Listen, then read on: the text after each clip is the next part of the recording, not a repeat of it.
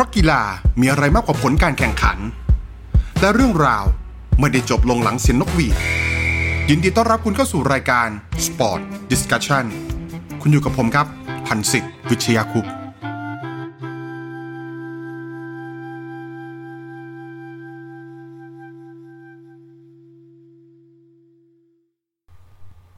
สวัสดียังเป็นทางการนะครับสำหรับคุณผู้ฟังคุณผู้ชมครับ ตอนนี้คุณอยู่กับผมนะครับพันศิษย์วิชยาคุปครับ ก็ผ่านไปแล้นะครับ6 เกมสำหรับศึกพรีเมียร์ลีกอังกฤษนะครับ มีหลายเรื่องราวเกิดขึ้นเยอะเลยครับ แต่ว่าจะไปพูดถึงเรื่องอื่นมากก็แม่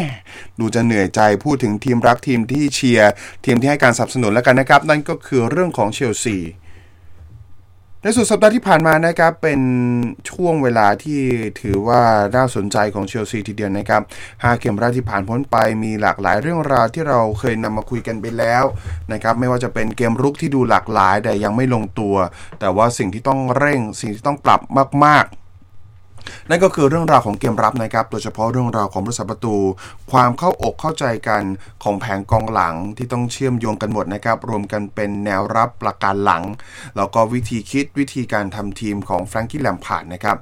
เอาเป็นว่า 6 เกมแรกที่ผ่านไปนะครับ ถ้าเกิดว่าคุณจะถามว่าอะไร คือจุดที่ต้องเปลี่ยนแปลงอย่างเร่งด่วนของทีมสิงห์บลูแน่นอนครับ มันไม่ใช่คู่กลางที่ลงตัวอยู่แล้วของจอร์จินโญ่แล้วก็เอ็นโกโล่ก็องเต้ ไม่ใช่ความหลากหลายในเกมรุกนะครับ ที่มีติโมแวร์เนอร์กองหน้าสารพัดนึก เล่นทุกตำแหน่งแล้วก็ทำประตูได้แล้ว สลับกับตัวเพลย์เมกเกอร์มากมายที่พร้อมลงสนามครบครันนะครับคริสเตียนพูลิเซชคลายฮาวเวิร์ดเมสันเมาส์แล้วก็สำรองที่มีมากเลยครับไม่ใช่แบ็กซ้ายแบ็กขวาที่ดูจะลงตัวแล้วนะครับ แบ็กขวาเนี่ยมีให้เลือกหลายหน้า ไม่ว่าจะเป็นสายประสบการณ์เซซาร์อัซปิลิกวยต้านะครับ หรือว่าเลือกความสดอย่างรีซเจมส์ รวมทั้งซ้ายสมบัติชาติอังกฤษอย่างเบนชิลเวลล์ด้วยนะครับ ใช่ครับ ปัญหาของเชลซีก็อย่างที่คุณคิดนั่นแหละครับ เกมรับเกมที่มันยังไม่ลงตัวนะครับ ยังไม่รู้ว่าใครทำหน้าที่ไหน ตัวอย่างที่มันชัดเจนมากๆนะครับ ก็คือเรื่องของคู่เซนเตอร์ ที่เปลี่ยนสลับจับคู่ยังไงก็ไม่ได้สักทีนะครับติอาโก้ซิลวาเพิ่งมาใหม่แม้จะเก๋าแต่ก็ต้องปรับตัว อันเดรียสคริสเตนเซ่นกับเคิร์ตซูม่ารวมทั้งเด็กอย่างโทโมรี่ ลงมาแล้วเนี่ยโดยเฉพาะ 3 คนหลังนะครับยืนคู่กันเนี่ยไม่ว่าใครจะลงมามันก็ดูชะงงักดูลดทอนศักยภาพไปหมดนะครับ ยิ่งข้างหลังของพวกเขาเป็นองค์เทพเกป้าด้วย เปลี่ยนเกมรับอย่างไรก็ไม่เข้าทีครับ นหลายครั้งที่มีความคิดว่าไอ้ต้นตอของปัญหาทั้งหมดเนี่ย มันก็ไม่น่าจะใช่เรื่องผิดพลาดส่วนบุคคลนะครับ โอเค เรื่อง human errors เนี่ย มันก็มันก็เห็นได้ชัดแหละนะครับ แต่ว่าปัญหาทั้งหมดหรือว่ามันจะไม่ใช่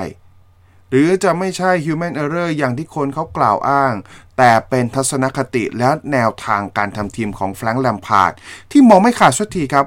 ว่าไอ้กองหลังที่เล่นไม่ได้เนี่ยเพราะอะไรเพราะมันไม่มีผู้นำใช่ไหม เพราะมันกลัวผู้รักษาประตูตัวเองไปหมดแล้ว จนก้าวไปทางไหนมันก็หลอน การใช้ 2 เซนเตอร์ แล้วเพิ่ม job ในเกมรุกให้กับเบนชิลเวลล์ที่ขึ้นลงด้วยสุดทางตลอดริมเส้นซ้ายทำได้มันก็ดีนะครับ แต่ดูแล้วมันได้ไม่คุ้มเสียครับ แม้จะเป็นผู้เล่นที่สร้างโอกาสให้เพื่อนทำประตูมากที่สุดถึง 9 ครั้ง แต่ว่า เวลาผ่านไปเนี่ยหลังจาก 75 นาทีทีไร พื้นที่เกมริมเส้นฝั่งซ้ายของเขามักจะโดนสอยอยู่เป็นประจำนะครับ เรื่องนี้เล่นหลัง4แล้วเอาแบ็กตะลุย ต้องชั่งน้ำหนักให้ดีฮะ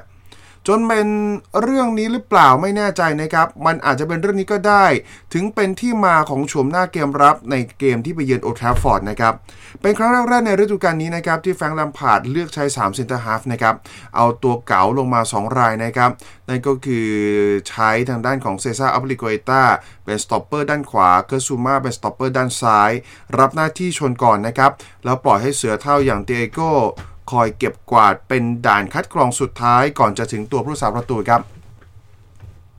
โอเคละในประเด็นนี้แม้หลายคนจะมองว่าการเล่นหลัง 3 คนนะครับแล้วก็ดึงวิงแบ็กลงมาเล่นเกมรับ มันดูจะเสียตัวไปกับเกมรับมากกว่าเดิม 1 คนนะครับจนกองกลางเนี่ยเติมเกมรุกไม่ค่อยทัน ต้องอาศัยความสามารถเฉพาะตัวของ 3 ตัวเข้าทำด้านบนนะครับซื้อเวลามากกว่าที่เคยนะครับ จนการจบสกอร์เนี่ยมันก็เลยแบบไม่ได้เยอะเหมือนแต่ก่อน จบสกอร์มันก็เลยเหมือนกับว่าไม่ได้คมไม่ได้หลากหลายมากนักนะครับ ส่วนมากก็โดนรุมนะครับ กว่าจะได้ง้างยิงเนี่ยก็โดนกองหลังฝั่งตรงข้ามรุมซะเยอะ แต่ผลที่ออกมาก็โอเคครับ อาจจะไม่ถึงกับดีเลิศในแบบที่แฟนเชลซีคุ้นตา ในยุคที่มีจอห์นเทอร์รี่ริกกี้คาร์วัลโญ่เล่นเป็นกองหลัง แต่ก็ถือว่าลงตัวที่สุดแล้วนะครับนับตั้งแต่ที่ ซีซั่นนี้เล่นกันมา ที่สำคัญนะครับ ไม่รู้ว่าเกมดังกล่าวเนี่ย เป็นเพราะว่ากองหน้าของแมนเชสเตอร์ยูไนเต็ดไม่ค่อยคม ไม่รู้ว่าเป็นเพราะอ่อยให้ หรือเอดูอาร์เมนดี้ครับ ผีเข้า ยิงมาตรงไหนก็รับได้หมดนะครับ ปัดได้ยืนดี ปฏิกิริยาแจ่มเกะกะ แล้วก็หยุดเอาไว้ได้ตลอดเวลานะครับ เชลซีเก็บคลีนชีตในพรีเมียร์ลีกนอกลอนดอนได้เป็นครั้งแรกนะครับ นับตั้งแต่เสมอกับเลสเตอร์ซิตี้0ต่อ 0 ในเกมนัดปิดฤดูกาลปี 2018 ต่อ 2019 ตอนนั้นโค้ชยังเป็นเมาริซิโอซาร์รี่นะครับ แน่นอนว่าเมนดี้กลายเป็นผู้รักษาประตูคนแรกเลยแหละครับ ของเชลซีที่รักษาคลีนชีตได้ในโอลด์แทรฟฟอร์ดนะครับ ต่อจากติโบต์กูร์ตัวส์เมื่อธันวาคมปี 2015 เป็นคนแรกของเชลซี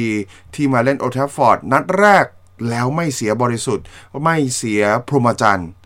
ก่อนหน้านั้นคนที่สามารถทำได้รักษาซิงเอาไว้ได้นะครับในเกมเยือนเกมเปิดประเดิมที่โอลด์แทรฟฟอร์ดก็คือเควินฮิตช์ค็อกนะครับธันวาคมปี 1994 แล้วก็เป็นเมนดี้อีกนะครับที่เล่นพรีเมียร์ลีก2เกมแรกแล้วไม่เสียประตูให้กับเชลซี คนล่าสุดที่ทำเอาไว้ได้ย้อนกลับไปไกลเลยนะครับ นั่นคือปีเตอร์เช็กครับปี 2004 โดยเฉพาะจังหวะดวลเดี่ยวกับมาคัสแรดฟอร์ดและสกัดได้ด้วยขาคลาสสิกเลยแหละครับ การหยุดเอาไว้ได้ด้วยช็อตนี้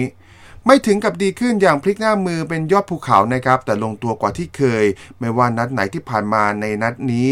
ดูแล้วมีพลังบวก มีกำลังใจที่สุดนะครับ มองโลกในแง่ดีนะครับ ไม่เสียประตูมา 3 จาก 4 เกมหลังสุดทุกๆทุกรายการ ก็พอจะมองออกในแนวทางที่ดีขึ้นของเกมรับนะครับ ขอเพียงรักษาความสม่ำเสมอได้อย่างมั่นคง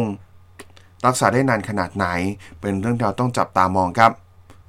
ส่วนจังหวะที่ดูแล้วเนี่ยมันก็น่าจะคาใจมากๆนะครับ จังหวะที่เซซาร์อัซปิลิกวยต้าโดนแฮร์รี่แม็กไกวร์กระโดดล็อกคอกลางอากาศเนี่ยแม่เรื่องนี้จะปล่อยผ่านไม่พูดเลยก็คงไม่ได้ เพราะมันเป็นเรื่องคาใจครับว่าทำไมไม่จุดโทษ ผมเชื่อว่าผมไม่ได้คิดเองครับพันสิทธิ์วิเชียคุปแม้จะเป็นแฟนเชลซีแต่ก็มีความยุติธรรม ไม่ได้คิดเองนะครับ ไม่ได้คิดไปเองคนเดียว เพราะว่าสำหรับลูกนั้นแล้วมีหลายคนที่บ่นนะครับ เริ่มต้นจากแฟรงกี้แลมพาร์ดครับแลมพาร์ดบอกว่าสำหรับตัวเขาแล้ว จังหวะนี้เป็นจุดโทษอย่างชัดเจนนะครับแลมเริ่มตอบคำถามถึงจังหวะคาใจที่ลูกทีมไม่ได้จุดโทษอย่างน่ากังขานะครับแลมบอกว่าจังหวะขึ้นโหม่งเนี่ยเหนี่ยวรั้งถือว่ารับได้ แต่ต้องไม่ใช่ headlock ครับ ต้องไม่ใช่ล็อกหัวแบบนี้ โอเคครับเขายอมรับว่าจากจุดที่เขายืนข้างสนามเนี่ย ลูกนี้เห็นเหตุการณ์ไม่ชัดเจนนะครับ มันเป็นบททดสอบที่ยากครับ เป็นจังหวะที่เร็วของผู้ตัดสิน แต่จังหวะแบบนี้ใช่ไหมที่ฟุตบอลนำ VAR เข้ามาครับ VAR มีตัวตนด้วยเหตุผลแบบนี้ ในความเห็นของเขาเนี่ยลูกนี้เป็นความผิดพลาดอย่าง VR ครับแลมบอกเขาขอตอบอย่างไม่อ้อมค้อมเลย อย่างน้อยต้องมีคำแนะนำมาถึงผู้ตัดสินในสนามให้ไปดูภาพ ซึ่งลัมพาดบอกว่า ถ้ามาตินแอคกินสันผู้ตัดสินในสนามไปดูภาพ ลูกนี้จะเป็นลูกโทษที่จุดโทษให้กับทีมของเขาอย่างแน่นอนแหละครับ น่าคิดเหมือนกันนะครับว่าจะเป็นแบบนั้นหรือเปล่า แต่ว่าภาพที่ออกมามันไม่ได้เกิดขึ้นตามนั้นนะครับ และไม่ใช่แค่แฟรงค์แลมพาร์ดคนเดียวนะครับ ที่อายครับกับสิ่งแบบนี้ เพราะอีกหนึ่งคนก็ถือว่าเป็น legend เป็นตำนานของแมนเชสเตอร์ยูไนเต็ดอย่างทางด้านของปาทริซเอฟราก็พูดลักษณะเดียวกันนะครับเอฟราบอกว่า นี่แม่งเป็นมวยปล้ำแล้วครับ ไม่ใช่ฟุตบอลครับ มันเป็นจุดโทษที่โคตรชัดเลยครับ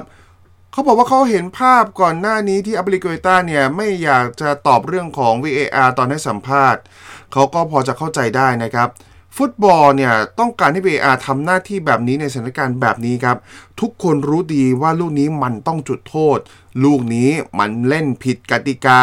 แม้จะตอบในฐานะแฟนแมนยูไนเต็ดแต่ถ้ามีคนมาถามเขาว่าลูกนี้ฟาวล์หรือไม่ฟาวล์แน่นอนครับแฮร์รี่แม็กไกวร์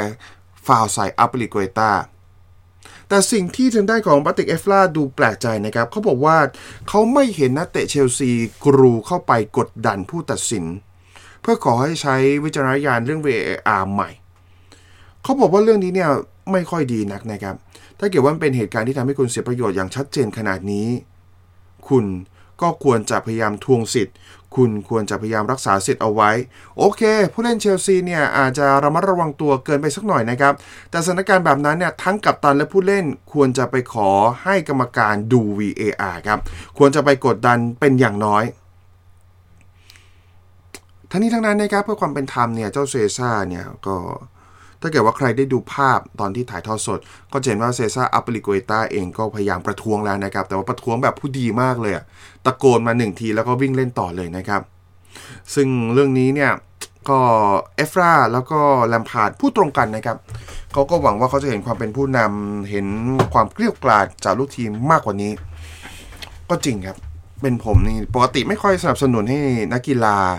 ประท้วงผู้ตัดสินนะครับ แต่ว่าลูกลักษณะแบบนี้ควรจะประท้วงนะ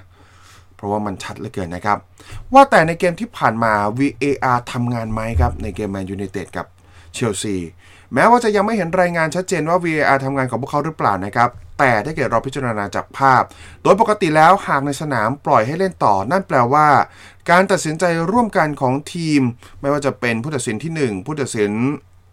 ที่เป็นไลน์แมนนะครับว่าเขาจะเห็นหรือไม่เห็น หรือทีมงาน VAR มีการทำงานแล้วจริงครับ แต่ยืนยันตามคำตัดสินในสนาม ถือว่าไม่มีอะไรผิดกติกาไม่ใช่จุดโทษครับ หรือเกมนี้ VR ไฟดับเปล่า VR เสียเปล่าลูกนี้มันเลยไม่ได้แบบมีคนใช้ อันนั้นก็จะดูประชดประชันเกินไปนะครับ เพราะว่ามีบันทึกเอาไว้ครับว่าจังหวะที่มาคัสแรดฟอร์ดโดนเทียโก้เนี่ย เข้าไปสกัดนะครับ ลูกนี้ก็มีใช้บริการ VAR นะครับ แต่ผลก็คือเหมือนเดิมครับมาเดนแอกินสันตัดสินถูกต้องแล้วนะครับ ไม่ได้ว่าอะไร และแถมท้ายปิดท้าย EP นี้รายการของเราหนึ่งในตัวเลขที่น่าสนใจเกี่ยวกับการใช้ VAR นะครับ เพื่อเช็คดูว่ามีจุดโทษหรือไม่ โดยส่วนใหญ่เนี่ยนะครับ มาจากการเช็คในประเด็นที่เห็นได้ชัด เช่น ลูกนั้นแฮนด์บอลหรือไม่ เท่านั้นนะครับ มีเพียง 3 ครั้งเท่านั้นเองนะครับ ที่ตรวจทานว่าเป็นจุดโทษหรือไม่ ซึ่งมาจากจังหวะอื่น ๆ เช่นเหนี่ยวรั้งผลักดึง มีเพียง 3 ครั้งเท่านั้นครับในฤดูกาลนี้ อันนี้เนี่ยจะเป็นตัวเลขหลังจากที่จบเกมเชลซีนะครับ และมีเพียงแค่ครั้งเดียวเท่านั้นนะครับ และเป็นครั้งเดียวเท่านั้นเท่านั้นเองครับที่ VAR ยกฟ้องผู้พิพากษาใหญ่ในสนาม นั่นก็คือกรรมการที่1ครับ ก็ต้องลองคิดดูนะครับ ว่าวิธีการใช้ของอทีมงานผู้ตัดสินพรีเมียร์ลีกกับมุมมองที่เขามีต่อ VAR มันเป็นอย่างไรกันแน่ทำไมตัวเลขมันถึงออกมาแบบนี้ทำไมตัวเลขหลักในการพิจารณามันถึงออกมาดูน้อยพิกล ทั้งหมดก็คือเรื่องราวของ Sport Discussion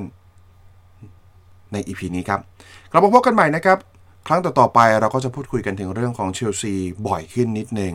นะฮะไหนๆก็ชัดเจนอยู่ละ จะได้ตามติดกันไปทุกสัปดาห์ทุกสัปดาห์นะครับอย่างไรก็ฝากติดตามกันด้วยนะครับ ไม่ว่าจะเป็นแฟนเพจนะครับต็อกตั้มติดแป้น Sport Discussion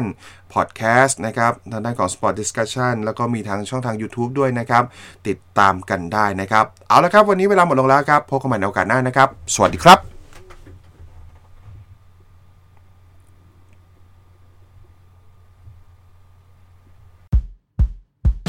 คุณอย่างยิ่งสำหรับการติดตามครับ